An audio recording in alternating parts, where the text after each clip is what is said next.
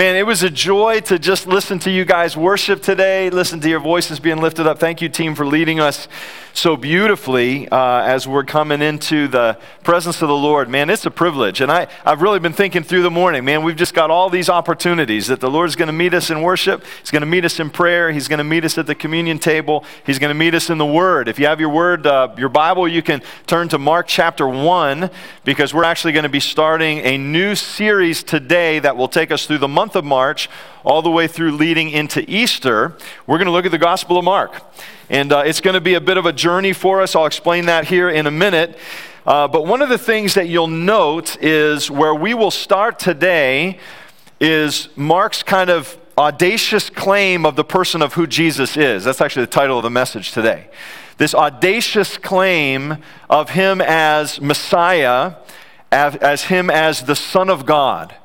And then the rest of the book, you know, the rest of the journey, we're basically kind of putting together the stories that Mark has compiled and curated to say why he believes that to be true and why we should believe that to be true. And it culminates with the resurrection as we go through Good Friday, and we're going to celebrate that together. And then we come into Good Friday together. And so, all of these different pieces as we go through this Gospel of Mark. Now, the challenge for the, God's people at the time was that they had to do business with this idea of what the Messiah was actually going to be like. And we're going to spend a little bit of time on that today. And what they found as they went forward, and this was the story of Jesus' earthly ministry, was people were always trying to figure him out and always trying to kind of put him in the, oh, it means this. And almost always he's going, it doesn't mean what you think it means. It doesn't look like the thing that you think it's going to look like. And so, this journey of getting to know Jesus, we have that same challenge. Sometimes we find ourselves saying, He's not exactly who I thought he was. He has something new he wants to reveal to us, right? And our misconceptions are sort of peeled away. Let me illustrate that for you with a little bit of a funny story that happened to me years ago. So, I was in college. I had taken some time off of uh, my studies and I was actually living in the Dominican Republic. I was doing some extended missionary time. I was living with a family that did not speak very much English. And so I was learning a lot of Spanish. I already knew a fair amount, and I would say that I was conversational, uh, but uh, our daily language was just Spanish. So it was just immersion. I was, that's kind of what I did. Uh, I'm probably pretty rusty now. In fact, I'm not even sure I know how to say that in Spanish. I'm pretty rusty now. Anyway, it doesn't matter. Uh, so I'm, I'm doing this uh, experience, and I'm, I'm living with this family. And one of the days uh, that we were there, there were two guests that came, uh, both Americans and English speakers. Okay? One guy was a missionary to the region, and so he spoke fluent Spanish and was speaking Spanish all the time. And then his like higher up boss, who was a guy from the national office of our denomination, actually, uh, was with him as well, and he did not speak Spanish. And so the missionary is translating for the boss guy. Do you, do you understand the setting here? Okay, I'm in a different country, two guests that are there. And so as I'm going through the house, I didn't even know they were coming, and I, I pass through the house and I see these two guys that are there, and I hear the one guy say to the other in English, uh, oh, that's their son. Okay. And I was just passing through the room, didn't have time to correct it or whatever. And then, so I go back out to meet these guys a little bit later, fully intending to correct their misconception. But the guy that was the missionary greeted me immediately when I came in the room in Spanish, and I responded to him in Spanish. So now we have solidified their misconception just a little bit more. And then, in sort of short order, I realized I was in a situation I had never been in my life and have never been in since. And that is, I'm hiding in plain sight in front of two people who think that I don't understand what they're saying. it was a very unique experience. And so I just drew it out a little bit. The boss guy says, Hey, ask him if he's a student. So the guy asked me in Spanish if I was a student. And I said, Yeah, I'm a student, but I'm a college student, but I'm taking some time off. I answered him in Spanish. He tells them in English, you know, translated back. This went on for a little bit of time. And I thought, I, I, sort of want to draw this out for a while. This was such a unique experience that I've had. Uh, at, at, some point, I finally did, you know, let the ruse end. And there was a moment of realization when these two people came to the conclusion that the person that they thought they were talking to was not the person that, that, that I actually was. And so I finally said, guys, I, I, under, I, I, speak English too. In fact, I was hungry to speak in English because I'd been speaking in Spanish. You know, you actually, if you've ever been in that experience where you're not speaking your native tongue for a long time, you actually, you miss it. You know, you, you miss being able to converse with people uh, in your native tongue. So I was sort of eager to do that. And so I got to know them a little bit. But it was just this funny moment of realization when they came to the conclusion that this guy isn't who we thought he was. And then they probably were wondering, did we say anything that we shouldn't have said in front of them? No, it was all good. We had a, a very nice time together. And in fact, if my memory serves me, I think we went out and had a nice lunch, uh, and I believe it was goat. Experiences that you have. You are not who I thought you were, was what they were experiencing. And I think that is exactly what the people in the time that Mark was writing this gospel were grappling with. What does he mean when he says that Jesus is the Messiah, the Son of God? I want to give you just two quick asides, uh, and then we're going to jump into the first part of Mark 1. Uh, the first one is that as we go through this book, uh, you know that we have been doing uh, we're, we're, essentially going to be going through every major theme in all of the Bible, all the books of the Bible, over about five years. And so we're about a year and a half into that journey. So Mark will be yet another book that we go through. And we always give you one of these little reading plans. So if you would like to just read the whole book with us over these few weeks, we encourage you to do that. Uh, compared to some of the other more rigorous reading plans we've given you, this one's a piece of cake. It's pretty light, uh, but it'll help you kind of go through that. So these bookmarks are at the, uh, are at the uh, info center in the lobby.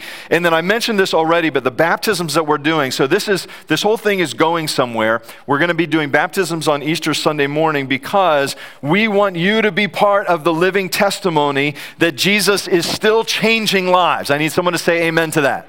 I mean, that's why we do what we do, is that Jesus is in the business of changing lives. And so we want to invite you into being a part of that uh, if you're saying, yeah, I want to get baptized. I shared about that uh, before. So the title of the message is The Audacious Claim of Christ's Identity. And the book opens with a very bold statement about who Christ is. And then all of the following stories that, that John Mark puts together in the Gospel of Mark, he's collected and curated these stories to support his original thesis that this is, in fact, the long awaited Messiah, the very Son of God. And even the closest followers of Christ had to learn what that actually meant. We thought he would be different. We thought he would do different kinds of things. So today, what we're going to do is we're going to read Mark 1 to 15, Mark chapter 1, 1 to 15, and the three sort of breakdowns that we'll have. The first one is the prophetic pronouncement.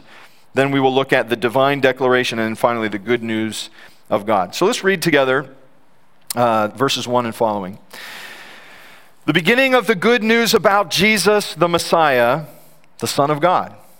As it is written in Isaiah the prophet, I will send my messenger ahead of you who will prepare your way. A voice calling of one, a voice of one calling in the wilderness, prepare the way of the Lord. Make straight paths for him. And so John the Baptist appeared in the wilderness preaching a baptism of repentance for the forgiveness of sins. The whole Judean countryside and all the people of Jerusalem went out to him, confessing their sins. They were baptized by him in the Jordan River. John wore clothing made of camel's hair and a leather belt around his waist. He ate locusts and wild honey, and this was his message After me comes the one more powerful than I, the straps of whose sandals I am not worthy to stoop down and untie. I baptize you with water, but he will baptize you with the Holy Spirit. So may God have blessing to the reading of His Word. Keep your finger there uh, in the Word because we're going to keep going several more verses here today. The prophetic pronouncement, so Paul or Mark starts with this uh, sort of thesis statement Jesus the Messiah, the Son of God, and now he's going to sort of back that up. Why does he actually believe that to be true? Why does he think that you should believe that to be true? Let me tell you just a little bit about John Mark, who is the author of Mark, before we get in, because it's good to have a little bit of context. Uh, and some of these names are actually a little bit tricky. So, John Mark is not the author of the Gospel of John, but is the author of the Gospel of Mark. Okay. Uh, his mother, Mary, that's an unfortunately common name as well, uh, would host services in their home uh, in the early church time. So it was literally a house church. That was kind of his early experience with the ministry. Uh, Mark left, uh, Mark was actually a traveling companion of Paul and Barnabas on their first missionary journey. So in Acts 13, you hear about uh, Paul, Barnabas, they're going out and they're taking John Mark with them, but he doesn't finish the journey. Whether he gets discouraged or he's homesick or whatever the reason is, he kind of punks out halfway through. And then that becomes a really big deal because in Acts 15, Paul and Barnabas are getting ready to go out again, and Paul doesn't want to take John Mark with him. That's the John Mark who wrote the Gospel of Mark. Doesn't want to take him with him because he said he wasn't ready, he was too young, or whatever the, the thing is. And it became such a bitter dispute between Paul and Barnabas Barnabas that they went their separate ways and, and they weren't uh, traveling companions or ministry companions anymore at that point in time. Now, it wasn't the end of the story. Paul would later write about John Mark, calling him a fellow worker. That's in the book of Philemon. And then when, when Paul is an older man and he's imprisoned, he writes to Timothy and he says, You know, bring John Mark when you come visit me because that guy's been a blessing. That guy's been a real companion or whatever. So we know that that kind of bitter argument that happened to younger leaders that weren't seeing eye to eye and going different ways, but it was actually over John Mark, who is the author here of the Gospel of Mark. The book begins with an audacious claim that hits right off the bat. This is all about the identity of Christ. He says, The beginning of the good news about Jesus, the Messiah, the Son of God. And we, the readers, must decide what we think about that statement, for it is either true or it is not true. Why does John Mark begin with this claim? And how then does he support his argument? That's really all we're going to do today is kind of start in that kind of introductory space. So, this first point is talking about the prophetic pronouncement because the first thing that John Mark takes us to is this idea that the argument for Jesus as Messiah is historically grounded and was pro- prophetically predicted at that time. So, if his readers were largely Jewish, they would have known that the discussion about Messiah was not a new thing. This dates way back, hundreds, if not thousands of years. The idea that God would send a redeemer, a restorer, a savior, someone who is going to make things right. And so John Mark actually immediately sort of hones in on that to say this is historically grounded and prophetically predicted. He says, he, he goes right to the book of Isaiah and says, Isaiah said this I will send my messenger ahead of you who will prepare your way. Now, why is that significant? Because the people in John Mark's time have seen the messenger. They have seen John the Baptist, the crazy guy with the camel hair and eating the locusts and wild honey. So they're looking at this in context and reading this pronouncement and saying, yes, Isaiah did say that. And yes, we did see him who would become the forerunner to Jesus himself. Now, as we go through this, I'm, I'm just going to kind of build Mark's argument with you. What, what is he saying? Why is he making this claim? I think it's important for us to note two things. Number one, just because it is historically grounded and prophetically predicted does not automatically mean that it's right, right? Doesn't mean it's right. It could be that something was pulled out of this or this historical context or whatever. So we'll at least do that. But it does support Mark's thesis. Why do we claim messiahship? Why do we claim divinity of Jesus? And frankly, this is a really important question for the, those of us who would seek to follow him. Jesus actually fulfills the prophetic claims brought forth in Isaiah and lots and lots of other places. But let's just acknowledge, for the skeptics among us, it doesn't automatically mean that it is right. It just means this is how he's supporting his thesis. And secondly, and this is an important one, it doesn't automatically mean that you care if it's right. You could probably talk to a lot of people who would say, you know, I'm celebrating Easter. We're celebrating the Messiahship and the divinity of Jesus or whatever. And there's a lot of people that you know right now that would say, I, I don't really care about that. Why should I care about that? And yet, what Mark is going to beautifully do is he's going to take us on a journey so that by the time we get to the end, we've got to actually do some business. Why should I care about the Messiahship or the divinity of Jesus? So we acknowledge that. Just to illustrate that little point for you, it doesn't automatically mean that you care if it's right. There may even be somebody here in this room and say, Yeah, I'm not sure where I stand on that. Um, if I made the audacious claim to you right now that the Beatles, like the band, the Beatles, uh, were so revolutionary because they were time traveling aliens, you would be free to dismiss my theory as irrelevant to your life. I'm not actually making that argument to you today. So if you're taking notes, you don't have to write that down.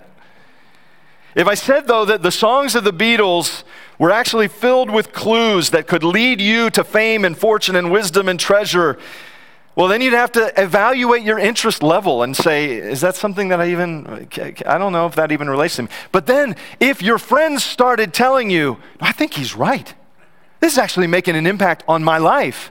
Well, now on a personal level, I've got to do some business with that. So I'm simply saying that to you to say, as we explore the, the story of Jesus and the beauty that's unpacked in the Gospel of Mark and all the things that we read, it's okay to ask the question Is this relevant to me at all? As long as we give a little bit of space, that if the answer is yes, that we give room for the Holy Spirit to do what he wants to do. So the Gospel of Mark begins by taking us back to see the arrival of Christ as something that was predicted, something that was anticipated, something that was expected. And this would be hugely significant for his early readers because they would know and understand the interplay over thousands of years from the ancient Hebrew text to the prophetic, the prophets like Isaiah, who came 700 years before the time of Christ, to the time of John the Baptist, who was prophetically predicted forerunner to the Messiah, that now they have seen with their eyes, and now we have read about. It's an interesting thing in this interplay of, of the past and the prophetic and leading in. I mean, this is how we actually study Scripture, that we understand that it is a unified story that is leading somewhere. And all of the Old Testament, from the creation to the law to the, the prophets, everything is leading to the person of Jesus Christ. And Jesus believed that too. I've preached to you before from Luke 4. You know, when Jesus begins his earthly ministry and he goes into the he goes into the temple and the, the scroll is given for him to read. And some of you know this story. He read, do you remember where he reads from?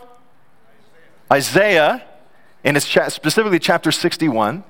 You know, talking about the eyes of the blind being open and freedom for the captives and the year of Jubilee, pronouncing the Lord's favor. And then he shuts the scroll and he says to them, Okay, that, that, that scripture has now been fulfilled in your hearing. He takes this ancient thing and he brings it into his present ministry time and he says, You have now just heard the fulfillment of this. And the people were so disoriented by that pronouncement that they wanted to run him out. That, that, that service didn't end well, interestingly.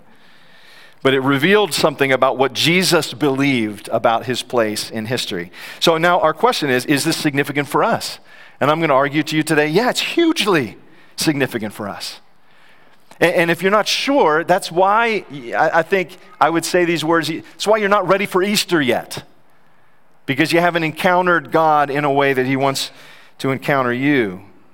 And I also understand if you're unsure of the question, if this is significant. So, Mark begins with this idea, beginning with this prophetic pronouncement. And then let's read a couple more verses because we now get into the second point, which is what I would call our divine declaration. Also, hugely important as Mark records. Look at verse 9 and following. It says, At that time, Jesus came from Nazareth in Galilee and was baptized by John in the Jordan. Just as Jesus was coming up out of the water, he saw heaven being torn open and the Spirit descending on him like a dove, and a voice came from heaven. Here's what it says You are my Son, whom I love. With you I am well pleased. Let's just read two more verses real quickly. It says that once the Spirit sent him out into the wilderness, and he was in the wilderness 40 days being tempted by Satan. He was with the wild animals, and the angels attended to him. So, what is Mark doing here? He's, he's already kind of taken us back into this prophetic reality and historically grounded pronouncement of why Jesus would be the Messiah or the Son of God. But now he does something that's, that's a whole new sort of thing. He is recording what some of the other Gospels have recorded in greater measure. He is recording to say the baptism of Jesus was a real thing. And though we do not have the word Trinity in our Bibles, This is why we believe in the Trinity, because experiences like this, where the Son of God standing in the water, the Spirit of God coming down, and the voice of God the Father pronouncing his affirmation over him. And then immediately, it's not so, uh, not only do we see sort of the divine work of the Trinity, but then immediately Jesus is taken out into the wilderness for spiritual warfare, where he goes toe to toe with Satan himself. And so let's build this argument out just a little bit more. Not only is Mark saying it's historically grounded and prophetically predicted, but it is supernaturally authenticated. Now, if you're writing that down, let's note once again that doesn't automatically mean that it's right. And it doesn't automatically mean that you care if it's right. But here's what it does take us into. How many of you believe that the world feels broken? Let's raise a hand. Okay, most of us do. Theologically, that's a right answer if you're a Christian. Okay. Good job. No, no judgment if you didn't raise your hand. How many of you have friends, believers or non believers, who would also agree that the world feels broken? Like all of us, right? That idea of the brokenness in our world is a very powerful apologetic. Now, people, the, the, the, question that people wrestle with is okay, I think the world's broken. Whose fault is it? That's the question that you see batted around on news headlines and articles and everything. Whose fault is the brokenness in our world? And some would say it's the politicians' fault. Some would say it's the entertainment industry's fault. Some would say it's the gun company's fault. Some would say it's religion's fault. Some would say it's not having enough religion's fault. Some would say it's big tech's fault. And the list goes on and on and on, right? Whose fault is it? What we actually see here, Mark has taken us into a very modern kind of question by bringing us to the supernatural reality of the ministry of Jesus. Because while we are all acknowledging that something is wrong, Mark actually points us to Messiah, Jesus, entering the brokenness of our world, not just with a cleanup plan, but with an understanding of the spiritual dynamics that are at play. So when Paul writes things like, we don't wrestle against flesh and blood. That subject doesn't come up on my newsfeed nearly as much as the others. Whose fault is it? Well, there's a spiritual battle that is at play. That's what Mark is drawing us into. When Paul would later write to the Colossian church in Colossians 2, this is what he said. He said, You were dead in your sins and the uncircumcision of your flesh. God made you alive with Christ he forgave us of all of our sins, praise the Lord, having canceled the charge of our legal indebtedness which stood against us and condemned us because we were essentially objects of wrath in the eyes of the Father. But he has taken it away, nailing it to the cross. Now, this is the curious thing that he says in verse 15, 2 uh, Colossians uh, chapter 2. It says, And having disarmed the powers and authorities, he made a public spectacle of them, triumphing over them by the cross. And I think if you were to ask the people in John Mark's day when he's writing his gospel, who are the powers and who are the authorities that the Messiah will disarm? You know what the followers would say? Rome. It's Rome. Because we have had this thing figured out for generations that the Messiah is going to come and he's going to be a military leader and he's going to set us free and we're going to take our rightful place in the world and our enemies are going to be trampled under our feet and man, it's going to be awesome. And they didn't know who they were talking about because the messiahship of Jesus actually looked very different. So, anyway, we see this argument that it is historically grounded and prophetically predicted, but it's also supernaturally authenticated. So he takes us into that space, and that's going to continue through the book. Uh, and then finally, let's, let's go to our little our last point here, which is the good news of God. Um, verse two, just two more verses. Verse 14 says, After John was put in prison, he's just, John Mark is covering a lot of things really fast. But now, after John Mark was put in prison, Jesus went into Galilee proclaiming the good news of God. And what did he proclaim? The time has come, he said, the kingdom of God has come near. So repent and believe the good news. I actually really love the simplicity and the efficiency by which John Mark records, you know, big, important messages that Jesus would bring. So this is what he says.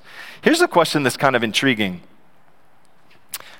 what is the good news before Jesus has gone to the cross? Because when Jesus began stating, making this statement, the time has come. It says, it says Jesus went into Galilee proclaiming the good news of God. But at this point, when we would say, well, what's the good news of God? We would say, Jesus died to save us from our sins. But Jesus hadn't died yet when he was speaking this message. And here's just the, this is just so profound, so simple and so profound. The words of Jesus actually get deeper over time. Because Jesus comes out preaching the good news. Okay, good news. But now, on this side of the cross and the resurrection, on this side of Easter, we're able to look at the good news of Jesus in an even deeper way. Jesus did this, for example, when he said things to his disciples like, if you want to be my disciple, you have to deny yourself, take up your cross, and follow me. And they said, okay, we sort of understand what you mean by that. How much more did they understand what he meant by that after they watched him take up his cross and die on it for the sins of the world? Jesus' teachings actually get deeper, they get more profound over time. And this is the thing, I was talking to our staff a little bit about this. We think we know what it, we, what it means when we read, because the kingdom of God has come near.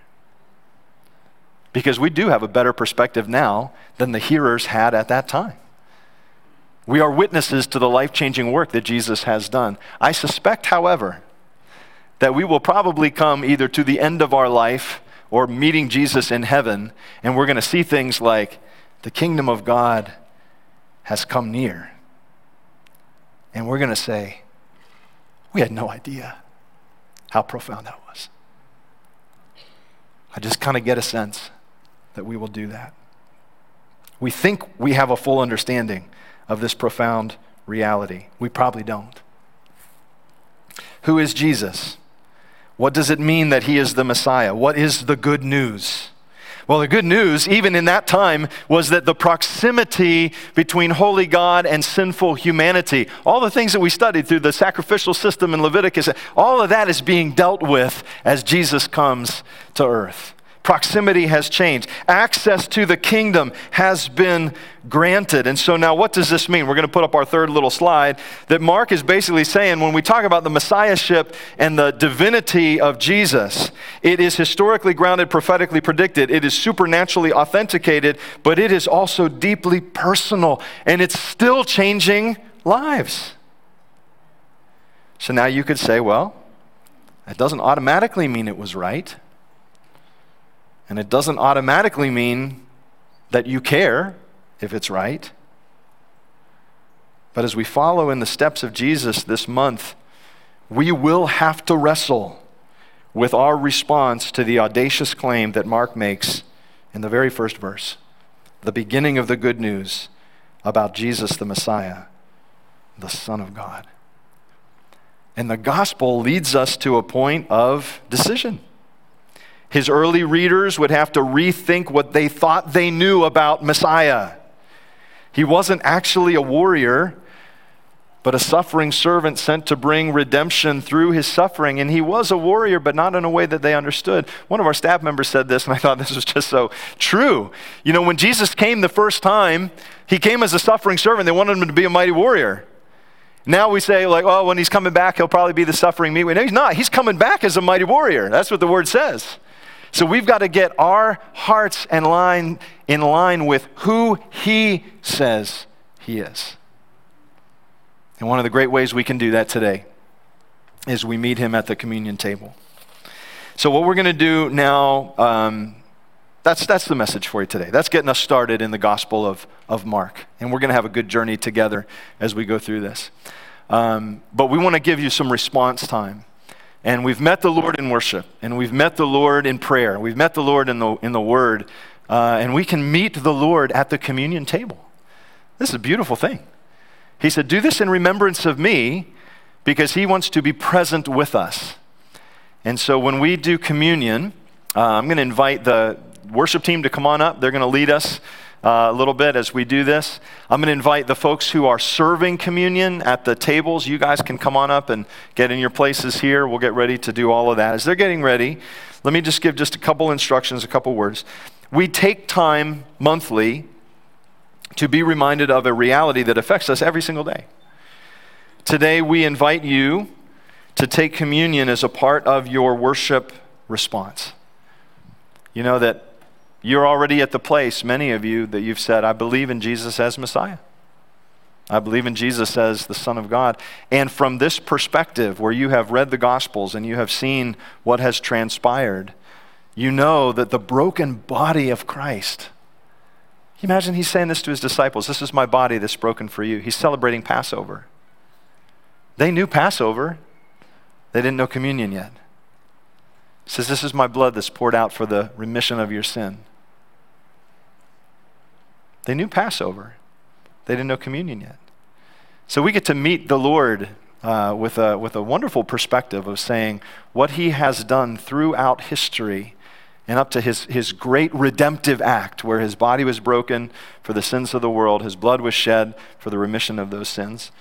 Uh, and then we come personally to say, I receive that. Would I receive that? Doesn't matter if you're a little kid, older person, doesn't, you know, if you, if you love Jesus today, the communion table is open to you. If you've never bowed your knee to the lordship of Jesus, and you know if you have done that or not, Lord, I surrender to your lordship. I live for you. I ask you to forgive me of my sins. If you have, if you have never done that, uh, Scripture actually says don't come to the communion table because you're acknowledging a sacrifice that you haven't yet received. But we always say here, don't see that as a prohibition. See that as an invitation. Today may be the day. You say, I'm going to bow my knee to the Lordship of Jesus. I'm going to run to the table and we're going to celebrate with you the redemptive work of Christ because the power of the resurrection is still changing lives. So we're going to have a, a living testimony of that even right now. Paul writes this He says, The Lord Jesus, on the night he was betrayed, he took bread, and when he had given thanks, he broke it. And he said, This is my body, which is for you. Do this in remembrance of me. And in the same way, also, he took the cup after supper, saying, This cup is the new covenant in my blood. Do this as often as you drink it in remembrance of me. For as often as you eat this bread and drink the cup, you proclaim the Lord's death until he comes. So I was reading that in the first service, and I just sensed the Holy Spirit say, Some of us are not ready for Easter yet. Lord, as I remember your broken body, I remember your shed blood, help me to get ready for Easter. Maybe some things I need to deal with, some spiritual business. Just make that your time to do. We're going to give you some space right now to do that as the worship team sings over us.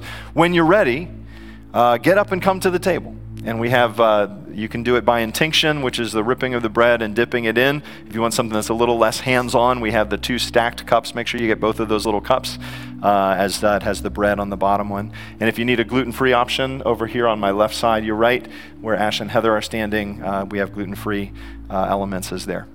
Uh, so this is your time. Let the Holy Spirit speak to you when you're ready. We will see you at the communion table.